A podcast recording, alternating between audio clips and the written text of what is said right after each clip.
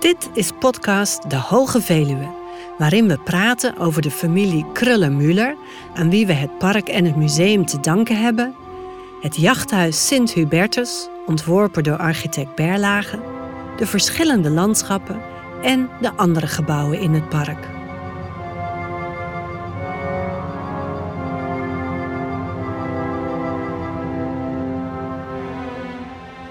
Vandaag de landschappen.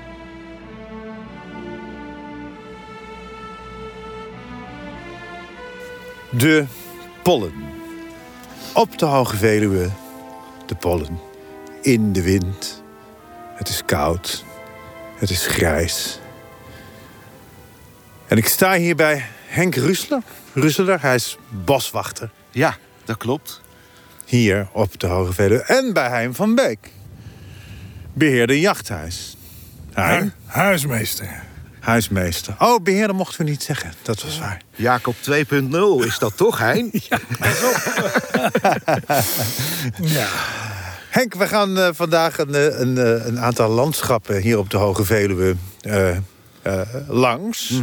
Daar gaan wij doorheen, want mensen denken wel eens Hoge Veluwe, Hoge Veluwe, dat is gewoon bos. Ja, Maar het is natuurlijk veel en veel meer. ja. De pollen, daar heb je ons mee naartoe genomen. ja. Je hebt mij gevraagd van, nou, om een beetje in een chronologische volgorde wat gebieden eh, eh, te gaan bezoeken. En ik ben hier bij de Pollen begonnen eigenlijk omdat we hier in een gebied zijn waar Anton Kruller ooit in 1909 terecht kwam en gefascineerd raakte door de landschappen.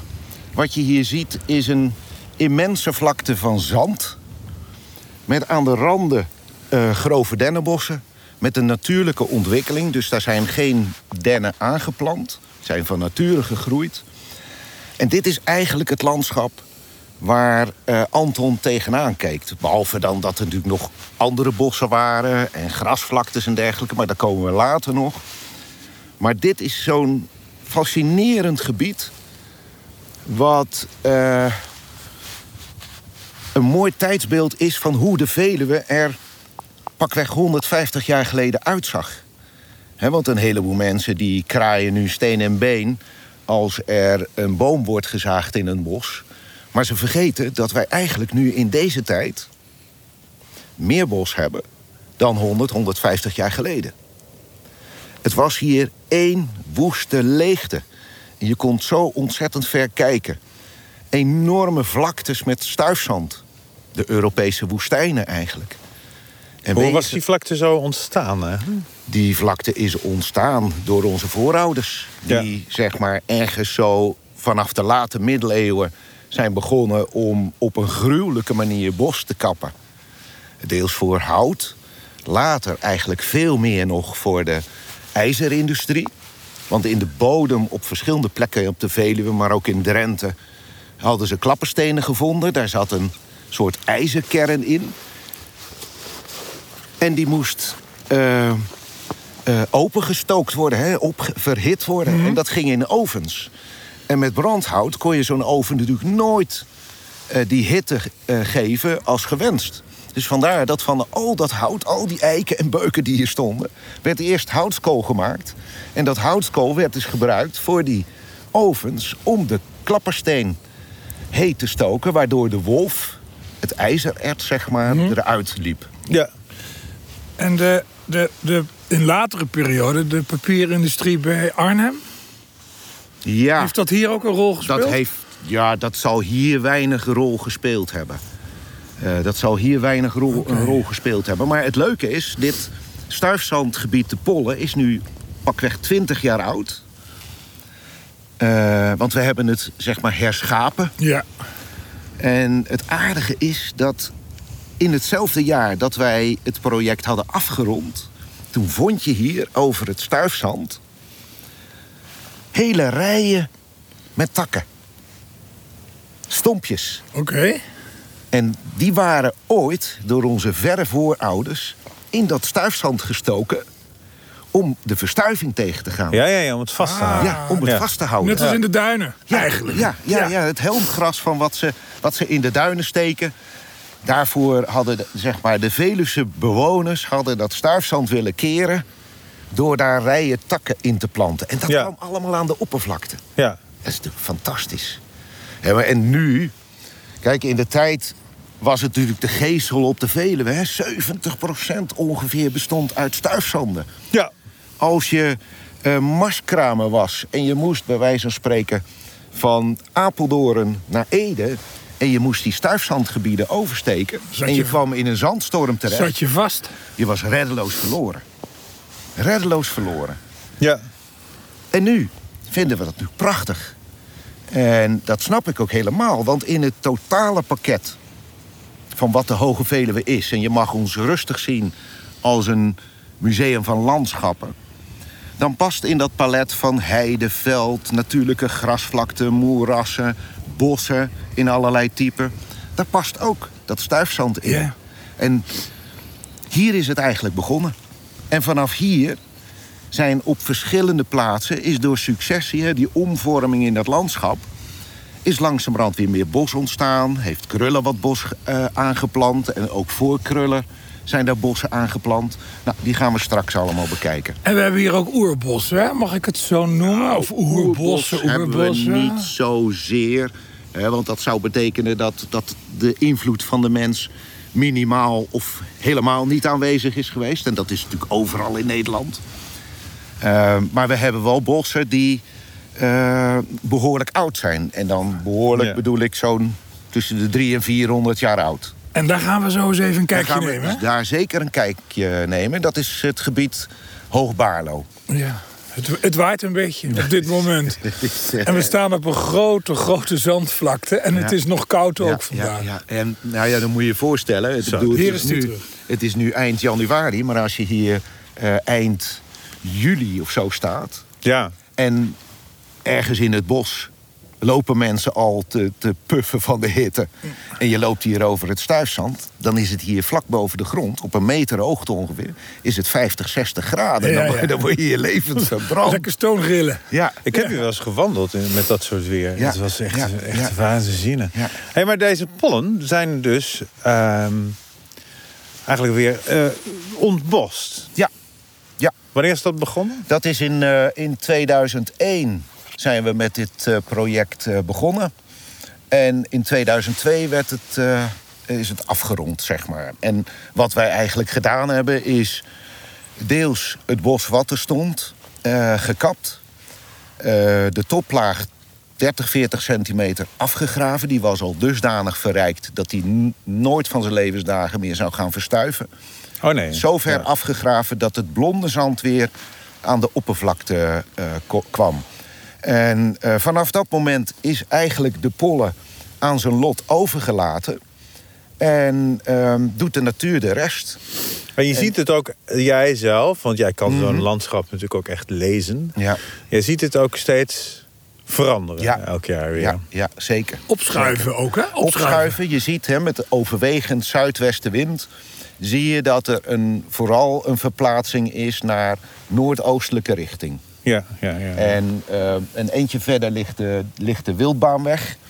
Eh, die gaat van de ingang Schaarsbergen van het park naar het Krullenmullenmuseum. Mhm. En eh, met een fikse storm, dan rij je daar met je autootje over die weg. En dan moet je oppassen als je daar gaat parkeren, want dan wordt die auto gewoon gezandstraald. ja. Dat is ongelooflijk, die kracht. Stel je maar in een cabrio zitten. Dat bedoel ik. Ja. je is je bril gezandstraald. Hey, maar dit doet men om, eh, ehm, om de diversiteit in landschappen te waarborgen. Ja, ja, ja. En, en het is zo, en dan moet ik eerlijk zijn... dat hier op de plek waar wij nu staan, hè, waar dat kale zand ligt... is eh, qua biodiversiteit niet al te rijk. Er zal Nee. misschien eens een keer een zandkevertje overheen lopen... maar dat is het dan. Je kunt er overigens wel heel veel sporen zien... van moeflons, van wilde zwijnen, van edelherten... Zie je die nu? Eh, ja, nou, ik zie hier op dit moment, het is afgelopen weekend behoorlijk druk geweest, zie ik wel heel veel hondensporen en sporen van mensen. Ja. Maar ehm, de rijkdom aan biodiversiteit zit vooral in de randen. Dus de, de, de gebieden rondom dat stuifzand waar die successie langzamerhand weer op gang gezet is. En dan zie je daar ehm, eh, lage grasjes. heel veel korstmossen. eh, ook andere mossen. En dat zijn de gebieden waar weer hele zeldzame sprinkhanen leven. Waar de zandhagedis leeft. De lentevuurspin. Allemaal soorten die uitermate zeldzaam geworden zijn in Nederland. En waar we trots op zijn dat we dit nog in dat Nationale Park Hoge Veluwe hebben. Hoe groot is het park eigenlijk? 5,4 duizend hectare. Stevig, hè? Dat is een aardige oppervlakte. Ja. Ja, maar die, beest, die diertjes en planten die eh, komen dus in toenemende mate eh, weer terug. Ja, ja, ja. ja. En, en nou ja, doordat we dit stuifzand hebben herontwikkeld... zo hebben we dat ook gedaan op andere plekken in het park... ehm, dan zie je toch dat die kenmerkende soorten voor stuifzandgebied... eh, het nog redden. En zichzelf misschien nog wel wat uitbreiden in aantal. Ja. Waar zullen we nu eens heen gaan? Ehm, dan gaan wij naar eh, het Hertenbos. Ja. Hertenbos.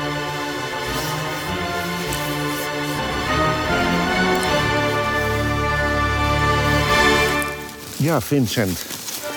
En nu zijn we in het Hertenbos. En eh, dit, is een, eh, dit is een bos dat eh, pakweg rond eh, 1893 is aangeplant met grove dennen. Ooit nog in opdracht van, van Bosbaas Gunning. En Bosbaas Gunning was in dienst van de familie Sikkers. En die hadden een gebied van pakweg 1000 hectare eh, toen al in eigendom.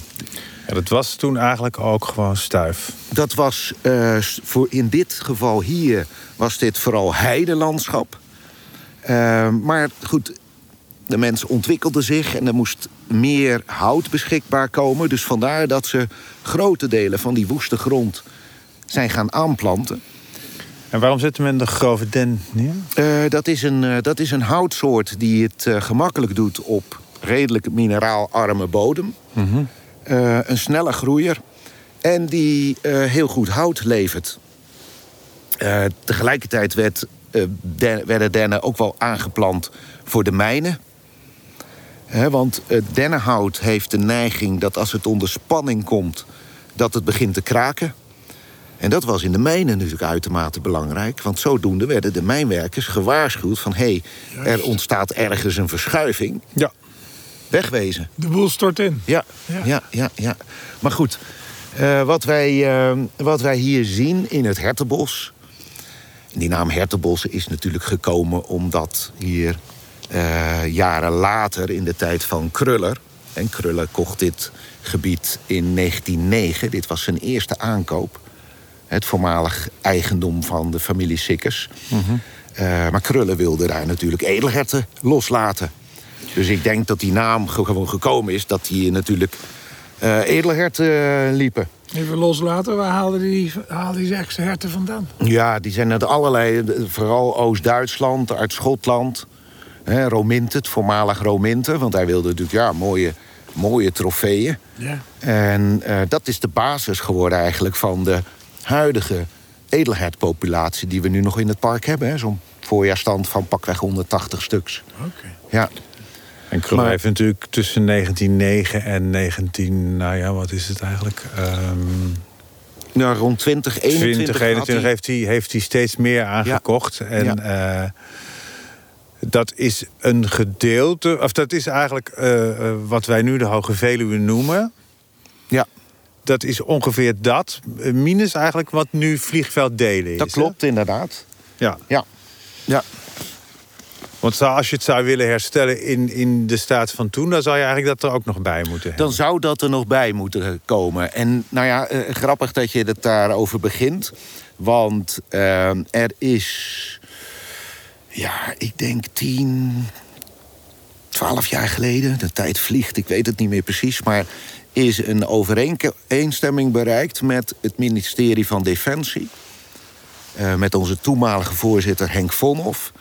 eh, dat het eh, vliegveld delen wanneer het zou worden opgegeven, weer terug zou komen aan het park. Met andere woorden, het park zou het eerste recht van aankoop krijgen. Ja. Om dus toch weer die oude gronden, ook van de krullers, weer tot het park aan te sluiten. Ja. Ja.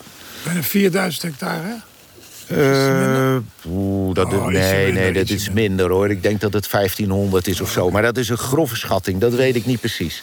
Maar goed, die zijn dus in de oorlog zijn die door de Duitsers eh, eh, eh, geconfiskeerd. Ja. En dat is, na de oorlog is dat vliegbasis gebleven. Ja, precies. Als jij hier nou, hoe vaak ben jij hier in dit hertenbos? Oh, ik ben hier, eh, ik ben hier heel vaak.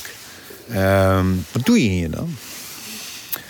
De sfeerproeven van dit bos.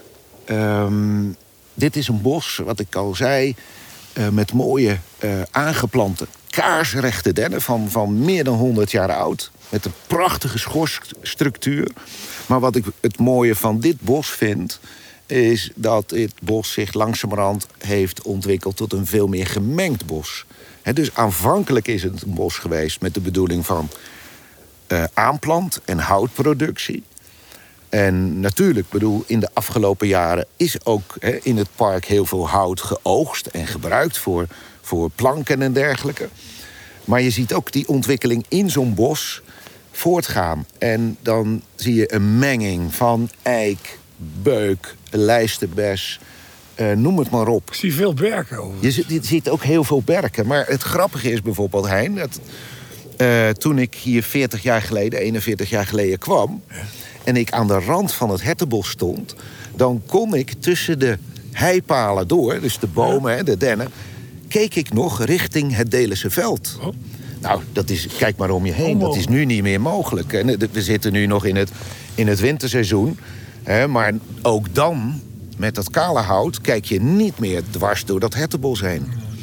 Een andere reden is dat ik hier graag kom... is dat hier eh, nog steeds de edelherten rondlopen. Eh, ik had, toen ik hier begon als jachtopzichter... eh, had ik mijn eigen kudde, zeg maar. Dat waren de, de mannelijke herten van het Zwarte Veld. Waar nu nog steeds een, een fantastische wildobservatie is... en waar je die herten kunt zien. En dat was eigenlijk een beetje, zo zag ik dat althans... mijn eigen club, mijn eigen club herten... die ik ook allemaal stuk voor stuk kende. Niet alleen aan het gewei, maar ook aan hun koptekening. Dus wanneer ze het gewei afgeworpen hadden... herkende ik ze ook nog steeds. Eh, maar die herten, de nazaten daarvan, die leven hier nog steeds...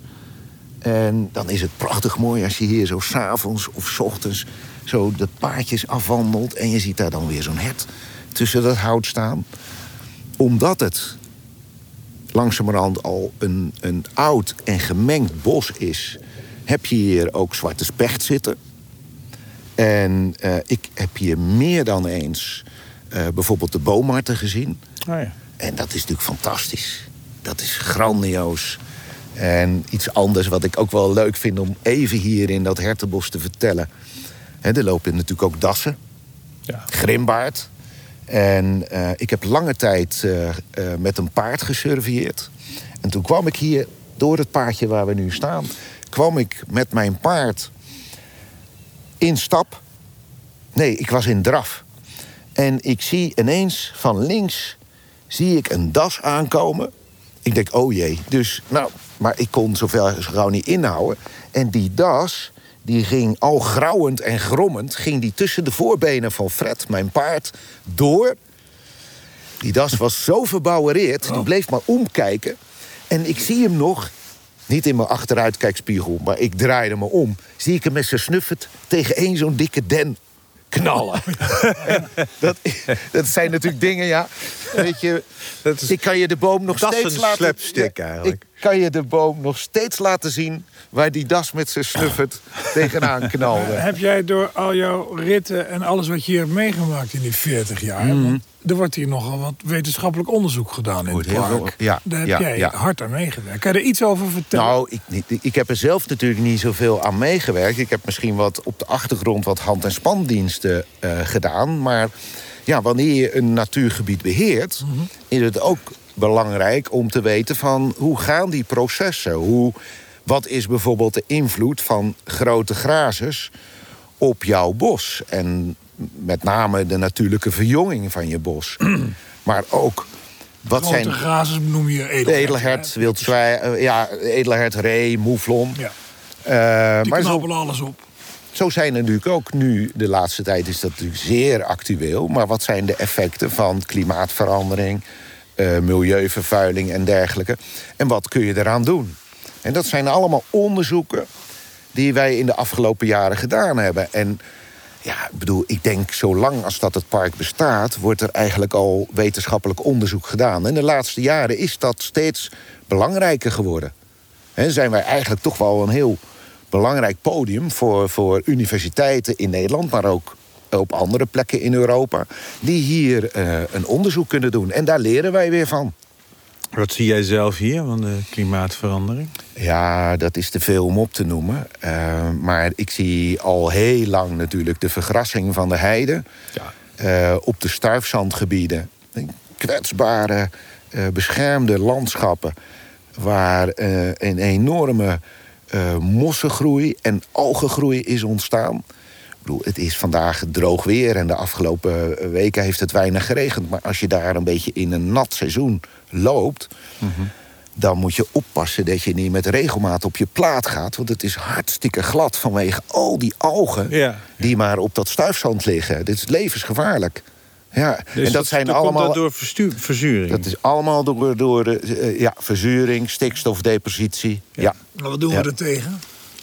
Uh, nou, wij zijn natuurlijk heel veel EHBO aan het toepassen. Mhm. En een van de belangrijke uh, zaken is dat wij de afgelopen jaren op verschillende plekken steenmeel hebben uitgestrooid. Ja. Steenmeel? Steenmeel. Wat is steenmeel? Dat is een, een, een mineraal gesteente.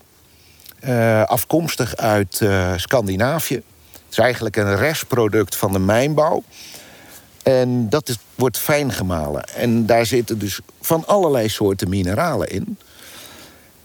Die mineralen die door ammoniakuitstoot eigenlijk uit de bodem zijn weggespoeld. Waardoor je een achteruitgang ziet in de heideflora. want hij bloeit nog steeds wel prachtig paars. Maar als je door de hei loopt, zie je eigenlijk dat ze, ze dood is als een pier. Met andere woorden, er, bloeien, er groeien geen andere plantjes meer. Dat komt allemaal door de stikstof. Op het moment dat je die hei revitaliseert met steenmeel... dan zie je op termijn dat uh, nou ja, die gift van, van mineralen... toch een gunstig effect heeft op uh, ook de andere planten... en zeker ook op de hei, die weer vitaler wordt. Eigenlijk gewoon zoals het overal is, dat die biodiversiteit gewoon uh, in heel snel tempo. Die staat uh, gigantisch onder druk. Ja, en, en, ja. en eigenlijk ook veel sneller dan heel veel mensen voor mogelijk hadden ja. gehouden. Ja. Ja. Maar ook bijvoorbeeld de enorme daling van het aantal insecten natuurlijk ja. ook. Ja, kijk, en, en gelukkig uh, zien we wel een afname van stikstofneerslag want natuurlijk, bedoel, de afgelopen jaren heeft men wel gereageerd. De agrarische sector heeft gereageerd, de industrie heeft gereageerd. Maar het is natuurlijk een stapeleffect van misschien wel 40, 50, 60 jaar. Ja. En dat heb je niet zomaar 1, 2, 3 weggepoetst. Dus wat wij nu doen, is die invloed van die stikstof uh, proberen uh, af te remmen.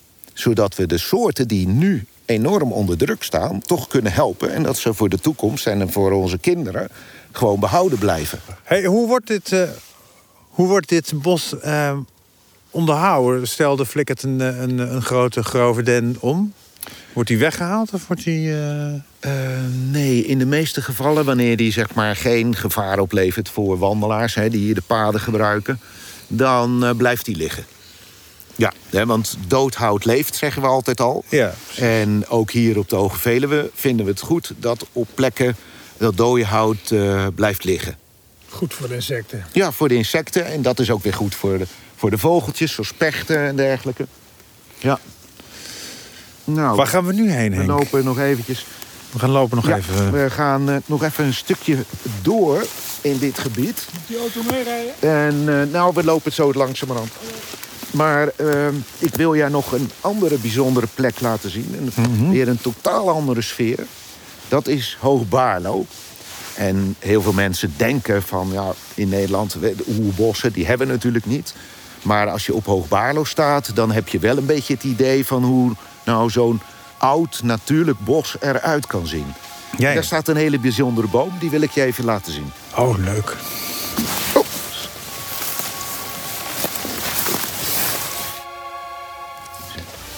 Komen zwijnen naar ons. Ja, ja, ja, ja, ja. Ik zie ze op het pad. Het is een eh, groepje van een stuk of vijf. Ze staan nu stil. Ja, ze zijn niet bang. Ze zijn niet bang, nee, nee, nee. Maar ze hebben het slecht nu in deze tijd. Want er zijn weinig eikels gevallen, beukennootjes. En, Het is een eh, heel slecht zwijnenjaar. Ja, enorm. Enorm. Het komt met regelmaat voor. Toch? Ja, en nou ja, dat klinkt misschien cru, maar dat is ook maar goed ook. Want anders dan zouden er natuurlijk veel te veel wilde zwijnen komen. Maar ehm, Want ik las laatst, eh, veel halen het einde van de winter niet. nee, nee, nee. Er gaat een eh, behoorlijke kaalslag eh, plaatsvinden. Ja, nom, ze hebben al die jaren hebben ze natuurlijk enorm geprofiteerd van een, een enorme hoeveelheid eikels en beukennoten. En die zijn er dit jaar niet. En ehm, Hoe komt dat eigenlijk? Door de ja, een ik, rare zomer hadden we natuurlijk. Ja, een rare zomer, maar kijk, het produceren van zaad eh, kost een boom natuurlijk ontzettend veel energie.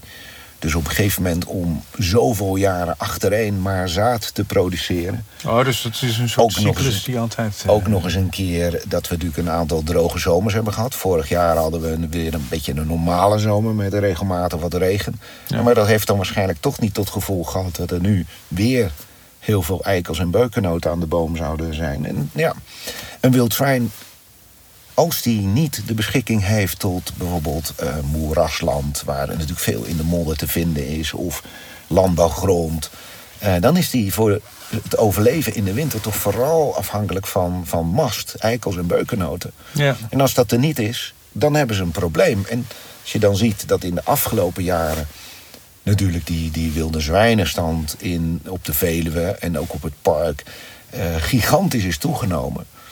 Ja, al die monden kunnen niet meer gevuld worden. En dan, eh, dan komt de man met de zeis en die, die, die maakt er gewoon een heel stel af.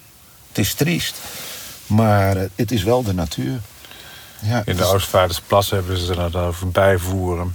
ja, En de boswachters die dat niet doen, die krijgen heet mail. Die Ja, het worden is- met de dood bedreigd. Ja, ja, ja, het is Hoe is dat hier? Eh, nee, wij hebben hier wij hebben daar geen last van. Nee. Nee, nee. Maar er wordt nooit bijgevoerd. Daar wordt niet bijgevoerd. Nee, want het probleem met het bijvoeren is natuurlijk weer dat je die, die cyclus eigenlijk weer Ja. gaat verstoren. Ja. En dat, je dus, dat er weer meer biggetjes kunnen overwinteren. En dan heb je Ja. daarna weer een veel groter probleem. Hoe is Dus, het nu eh, met onze zwijnen? Zie je ze nog? Die, die lopen er nog, ja. Ze lopen op het, eh, ze lopen op het pad. En eh, ze zijn daar stevig aan het vroeten. Ja, het laatste kevertje of wormpje wat er nog in de bodem zit. Veel meer is het ook niet. Hè, maar eh, En wat zie je nou aan deze zwijnen? Mannetjes, vrouwtjes? dit, zijn, eh, dit zijn zeugen, vrouwtjes, met eh, de biggen van vorig jaar. Ah ja. Ja. En ik zie ook wel dat ze eh, behoorlijk mager zijn. Ja, en dat, nou ja, het wordt nog een beetje gemaskeerd door die, door die enorme dikke wintervacht natuurlijk. Ja. Maar nee. Ze hebben erg het niet breed. Ze hebben het niet, ze hebben het niet breed. Nee. En geen voedselbank. nee. Knorrende maagjes. Knorrende maagjes. Ja, knorrende zwijnen, knorrende maagjes. Arme beestjes. Ja, heel zielig. Ja. Wij gaan nog even naar de. Maar dat is de natuur. Precies. Wij gaan nog even naar de boom. Ja. Is het hier, hier links? Dat is hem heen. Maar hoe, hoe oud zijn die? Of is die? Ja, ik moet altijd oppassen. Eh, toen ik hier 40 jaar geleden begon, zei ik al van nou die eik is misschien wel 40, 400 jaar oud. Inmiddels is die 400 jaar plus, denk ik. Nou, Maar- 440 400, ja, 400. is hij nu, want jij ja. bent hier 40 jaar. Ja, ja, ja, ja, ja, ja, ja. ja, ja, ja. Pas op, er ligt hier een, eh, een omgewaaide den. Ja. Even tegenaan schoppen en dan... Ja, dat is hem. Oh ja. dan ga je daar overheen. Zo, hier staan we dan. Bij de achtstammige eik van Hoogbaarlo. En eh, wat is het bijzondere aan deze boom en wat is het bijzondere aan Hoogbaarlo? Dat eh, op kaarten van pakweg 400 jaar geleden... had de kaartenmaker hier op deze plek al met groene verf vleksgewijs perceeltjes of bosjes aangetekend. Dus dat betekent dat 400 jaar geleden hier bossage aanwezig was. En we staan nu in een gebied eh, van een heel oud eikenbos. En een hele mooie representant van dit gebied is deze achtstammige eik. En daar is een heel verhaal over te vertellen, want de leek zou denken van... hé, hey, verrip, wat leuk. Hier staan gewoon acht eiken in De een acht kringetje, eiken, ja. een kringetje geplant. Mini-heksenkring. Een heksenkring. Eh, ik vraag kinderen met kindersafarikamp wel eens te filosoferen... van wat zou hier dan gebeurd kunnen zijn. Nou, sommigen denken van er is hier recht gesproken... of misschien zijn hier wel mensen opgang. Ja, kinderen denken vaak heel luguber. Eh, maar wat wij hier zien is één boom. Eén boom met acht uitlopers. En hoe is dat nou gekomen? Vanaf zijn jeugdjaren is die boom eigenlijk constant geknot. Geknot, afgezaagd, met de bedoeling om eh, de uitlopers te laten groeien. Tot pakweg een jaar of 10, 15. En dan werden die uitlopers weer afgezaagd. Dat gebeurde in het voorjaar. En dan werd de eikenbast gestript door eh eh, eekschillers, noemden ze die mensen hier op de Veluwe. En dan ging die eikenbast gedroogd naar de leerlooierijen in Arnhem. Want in de bast van eiken, inlandse eik, eh, Amerikaanse eik... daar zit zuur, een looizuur. En dat werd gebruikt bij de fabricage van leer. Nou, die hele eiken hakhoutcultuur eh, is zo'n beetje doorgegaan tot het moment dat Anton Krulle dit gebied aankocht. En toen is het gestaakt. En wat we hier zien, die, die achtstammige eik, is. ehm, Dus toen hebben ze het eigenlijk gewoon laten ja, groeien. Ja, dit is de laatste keer hè, dat die, die uitlopers weer eh, doorgegroeid zijn. ja. ja. En Hein die is nu van ons weggelopen, maar die staat eigenlijk midden in, midden op de stronk van die boom. Het voelt, het voelt echt anders. Het is heel bijzonder. Zullen wij dat ook eens even ja, ja, doen? ja, ja, ja. ja. Links en rechts zo. Een beetje wurmen. En ik zie hier ook een hertenpoepje. Ja, ja, dus die, ja, dat ja, hert vond het nu- ook al spannend. Ja, daar daar sta je nu in. Vincent. sta je nu in. Een hertenpoepje. Heb ik erin gestaan? Ja, er staat er nog Ja, in. dat maakt niet uit. We, maakt niet kleintje. uit. Maar eh, ja, ik denk dat we gewoon even stil moeten zijn. Ach.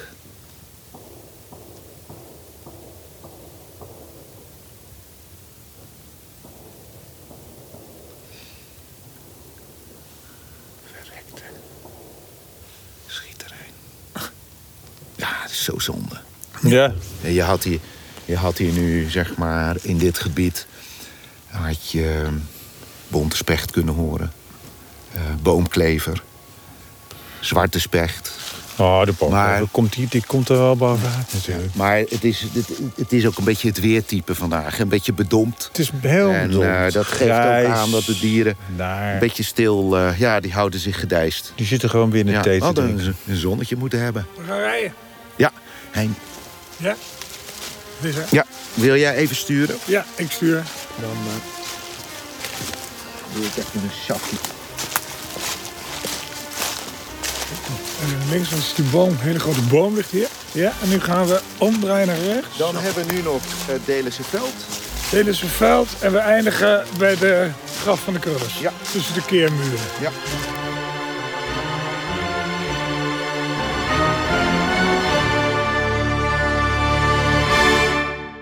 Zijn we nu, hè? We staan aan de Delense Was. Midden op de Hoge Veluwe. Het is een hoog gelegen gebied. En hier ligt gewoon eigenlijk een... eh, Het is helemaal geen vijver. Het is gewoon een meertje. Het is een ven. Een ven. Een ven, een regenven. Onder eh, deze ven ligt weer die kleilaag, De oerlaag. Hè, met, eh, oerlaag... waarvan ze ook hoopten dat hij het water in de vijver... bij het jachthuis zou tegenhouden. Maar dat was dus niet het geval. dat is daar niet gelukt. En hier is het wel gelukt. En het is daar niet gelukt, waarschijnlijk omdat door dat, het, dat die drooggelegd is, er allerlei barsten en dingen zijn ontstaan. Maar hier lukt het dus wel. Dit zijn regenvennen. Het Delense was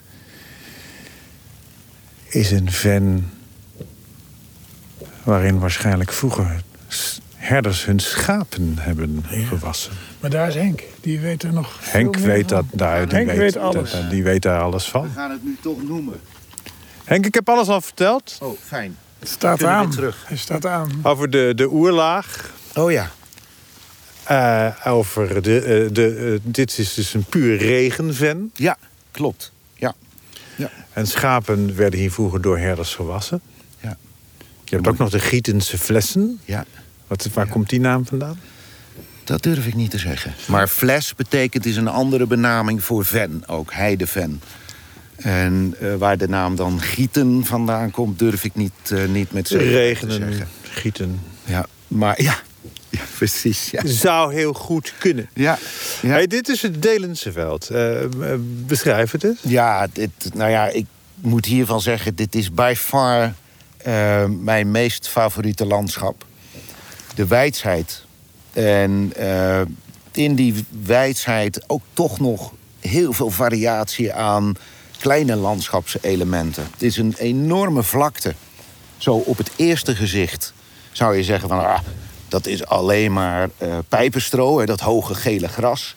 Maar als je beter gaat kijken, dan liggen daar prachtige stukjes veenmoeras in, heidevennen, eh, kleine stuifzandheuveltjes, eh, droge heide, natte heide.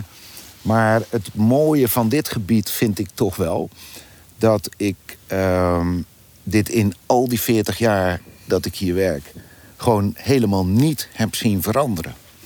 En dat het mogelijk ook in de laatste 100 jaar, 150 jaar amper is veranderd. En dat is bijzonder. Tegelijkertijd natuurlijk die, die waar praten we over, dus 500 hectare. eh, alleen maar vlakke natuur. Beetje heuvelachtig, hier en daar misschien nog eens een, een den. Maar eh, zonder horizonvervuiling. En dat is on-Nederlands. Dat is echt on-Nederlands. Eh, En jij, vindt, jij, jij, jij associeert dit met iets Afrikaans. Ja, als je, ja, dit is echt zo'n zo'n savannelandschap. Zo'n met, met grasje. Als je, je zou hier bij wijze van spreken zo genoes en zebra's kunnen laten lopen. Er staat hier een beeld van een, van een Zuid-Afrikaanse boerengeneraal. Ja, ja, dat is op een andere plek weer wat, eh, wat noordelijker. Dat is inderdaad het standbeeld van, eh, van Christian de Wet. Nou, ook daar hadden de krullers het idee van... Goh, dit gebied lijkt zo op plekken in Zuid-Afrika... dat wij dat standbeeld van Christian de Wet... want ze hadden hele goede contacten met de toenmalige bewindvoerders... in Oranje Vrijstaat en Transvaal... dat ze daar juist op dat plekje eh, op het Otterloose Zand dat standbeeld wilde plaatsen. Ja, dat, eh, er was generaal de Tweede Boerenoorlog. Ja, Vader van 16 kinderen. Eh, heeft een boek geschreven tussen boer en Brit. aha. eh, wat in het Engels is uitgegeven onder Ja, de naam ja, The. Three Trees. In Engeland is het nog behoorlijk populair geweest. Terwijl die boerenoorlog natuurlijk tegen de Britten Ja, eh, gingen. ja. En eh, Christian, en ze hebben toen Jozef Mendes da Costa opdracht gegeven om dat beeld te maken. Ja. Ja, nou, het staat er fantastisch. En het- sommige mensen die fietsen daar langs. Hè, want je kunt op, je, op de witte fiets... kun je daar eh, zo prachtig langs fietsen. En heel veel mensen vragen me dan... Van, "Goh, is dat meneer Kruller? En dan moet je vertellen dat het een generaal is uit de Boerenoorlog. Hij staat er prachtig met zijn gezicht richting Zuid-Afrika. Eh, op de sokkel zie je ook nog de beeltenissen van eh Stijn, president Stijn en Paul Kruger. Ook beide met hun gezicht naar Zuid-Afrika gericht. Dat is heel bijzonder. Ja, Er staan nog meer mensen op die, op die Sokkelheim, toch niet? Ja, er staan eigenlijk allemaal toch wel boerenstrijders op. Alleen de beeltenis van Kruger en van Stijn was bekend en van die anderen niet. Dus het verhaal gaat dat Jozef Mendes da Costa heeft gewoon in de buurt van zijn atelier een aantal vrienden en buren gevraagd: Goh, kun je een beetje poseren? En die koppen zijn gebruikt om daar in te bijtelen. ja, ja. Ja, zo kan je boerenstrijders overal vandaan halen. ja, ja, ja precies. precies. Zoals ze in de oorlog ook overal vandaan kwamen. ja, ja. Wij eh, lopen denk ik gewoon nog even richting zo de vlakte nog verderop. Dan heb je hier werkelijk een fenomenaal uitzicht ook richting de oostelijke Veluwe-stuwwal. Die is ooit eh, opgestoven, of opgeschoven als het ware, door oprukkend eh, landijs. Ik zie En die zie je. Ja, ja. Allemaal Oh, ja, ja, ja, ja, ja, ja. Een hele grote groep, eh, groep raven vliegt boven het Delische veld. Ah. En dat zijn eh, zeg maar jonge, nog niet geslachtsrijpe of gekoppelde raven. En die groeperen zich in, in van die jeugdgroepen, die jeugdbendes. En daar vinden ze hun partner. Ja, Dat, is- ja, die zijn nu gewoon nog hangraven. ja precies. De echte, echte hangjongeren Gangs. onder de raven. Ja, precies. Ja, en pas als ze, als ze de partner voor hun leven gevonden hebben... dan eh, zoeken ze een eigen territorium. Ja, hebben... en doen ze ook vernielen en zo? En, dus, Nee, nee, nee. Kijk, ja, weet je, kraaiachtige en al die zwarte vogels... die hebben bij veel mensen een slecht, slecht eh, eh, imago. Maar dat is bij raven echt niet zo. Het is een buitengewoon intelligent dier. En eh, ja, hij past hier natuurlijk gewoon in dat totale palet... van al die landschappen en biodiversiteit. is En in, natuurlijk- een aantal toegenomen eigenlijk? ja, ja, ja, ja. Het gaat gelukkig weer een, eh, een heel stuk beter. Ja. En natuurlijk, ik bedoel, zo'n raaf...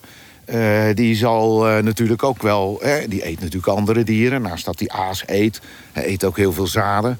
Maar eh, ja, dat hoort er gewoon bij. Ja, Maar je had het over de oostelijke stuwwal uit het, de, de voorlaatste ijstijd. ja, ja, ja, ja, ja, ja. En die is vanaf hier, zeg maar, over de volle lengte van het Delische veld... is die te zien. En daar, daar kijk je zo prachtig tegenaan. Is dat Ja. echt een muur als je hem ziet? Of hoe, hoe zie je is- dat vanaf hier? Het is een, het is een heuvel eh, eigenlijk. Ja. Het is een, echt een heuvelrug. Ja. Met, eh, met dennenbossen erop. Aan de randen staan ook wel veel eiken en berken. En ja, dit is toch wel een, een hele mooie, eh, hoe moet je dat zeggen, variatie eigenlijk en in, eh, in, in dat landschap. Wat ook heel bijzonder is van dat Delische veld, is toch de, de rijkdom aan, eh, aan biodiversiteit. Aan verschillende soorten planten en beesten. En een van de soorten die hier bijvoorbeeld eh, heel veel voorkomt nog, maar elders eh, behoorlijk zeldzaam is, is het klokjesgentiaan. En daaraan gekoppeld het gentiaanblauwtje. Oh, is die vlinder, hè? Ja, precies. Dat is die vlinder die, die zijn eitjes alleen maar legt op, het, op de klokjesgentiaan. Nergens anders. Nergens, nee, nee, op alleen maar die plant. Dus Oh. verdwijnt de klokjesgentiaan, dan verdwijnt ook het vlindertje, het gentiaanblauwtje. En dat is ook een reden dat wij hier eh, op de Hoge Veluwe... en dan vooral op het Delische veld... eh, er alles aan gedaan hebben en nog steeds doen... om eh, die vergrassing op plekken tegen te gaan. Hè, want die vergrassing is echt de geesel voor, voor het klokjesgentiaan. Die, die wordt dan verdrongen. Dus op het moment dat je die, die vergrassing tegengaat... en dat er weer natte heide groeit... dan heeft ook de klokjesgentiaan de kans om weer, zich weer uit te breiden. Ja. En dat is weer gunstig voor het vlinder, vlindertje. Ja, Mooi. we gaan, eh, We gaan naar de keermuren. we gaan inderdaad... Keermuur. We lopen nu het museum binnen dat, wat nooit gebouwd is. Ontworpen door Henry van der Velde. En waar de bouw gestaakt is omdat feitelijk de centen op waren bij de firma Muller Co. Alles is stopgezet. Het museum is nooit afgebouwd. En wat zien we dan nu? We zien links en rechts zien we betonnen muren met betonijzeren wat eruit steekt. En dan zien we aan onze rechterhand zien we een halfronde muur. Dus ook weer een soort keermuur om grond tegen te houden. En in de verte zien we een, ja, ook een stuk beton met daarop een prachtig kunstwerk van Henry Moore. De drie motieven. Een groot plastiek wat ook een beetje aan de weg ligt.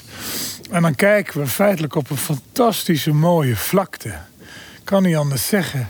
En zo mooi dat zelfs de krullers... die hadden één grote wens. Als wij overleden zijn, willen we hier begraven worden. En ze liggen hier ook begraven. Iets meer naar links eh, liggen Anton en Helene Krullenmuller... en kijken vredig uit op hun creatie. Het Park de Hoge Veluwe. Met kunst en natuur verenigd wat ze graag wilden. Ja, ja, ja een bijzondere plek. Helene heeft de- dat in 1930 zelf uitgezocht. En want dat was voor haar echt heel belangrijk... dat zij eh, nou ja, die plek heel inspirerend vond... aan de voet van de Franse berg. Maar ze wilde ook heel graag dicht bij haar droom begraven worden. En de droom is waar wij nu staan. Hè, de fundamenten van het grote museum. Een enorm bombastisch gebouw eigenlijk. Ja. Eh, opgebouwd uit mouwbronnen zandsteen, natuursteen. En eh, nou ja, Hein zei het net al, hè, na één jaar bouwen werd, eh, werd die bouw gestaakt. En wat rest zijn betonnen muren. Maar waren ze al verder en is dat weer weggehaald? Of, of? Nee, nee, nee, nee. Oh, nee. Dit, is, dit is zeg maar tot zover ze gekomen Ja. zijn. In, in het landschap liggen ook nog gewoon Bentheimer zandstenen. Links en rechts genummerd. Ja. Als, als een soort monument voor Anton en Helene. Maar wat is er eigenlijk een mooie gedachte dat ze dat gewoon stopgezet hebben en hebben laten liggen? Nou, het was natuurlijk zo dat... ehm, Ze dachten dat het misschien nog eens Precies, hervat zou precies. Ze dachten natuurlijk dat eh, op het moment dat er weer betere tijden zouden aanbreken, dat ze die bouw weer zouden kunnen oppakken. Ja. Alleen toen is in 1935 eh, het landgoed overgedragen aan de stichting Het Nationale Park de Hoge Veluwe. En is de hele kunstcollectie van Helene is geschonken aan de Staat der Nederlander. ja. En eh, toen is uiteindelijk in 1938, op aandringen van Helene, dat was waarschijnlijk ook eh, afgesproken van jij krijgt de kunst, maar eh, de staat moet dan wel een museum bouwen. Toen is in 1938 het Krulmulle Museum gebouwd. Ja. En dat heeft lange tijd de naam van Overgangsmuseum gedragen. Het, Ja, maar- zal, ja, het zal nog eens een keer gebeuren dat het hele grote museum wordt neergezet. En groot was het. Gigantisch groot. En eh, ja, ik ga het nog een keer zeggen. Wil je meer weten? Kijk op www.hogeveluwe.nl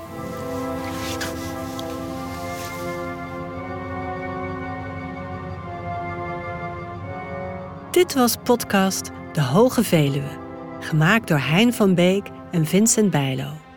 Muziek Kilian van Rooij.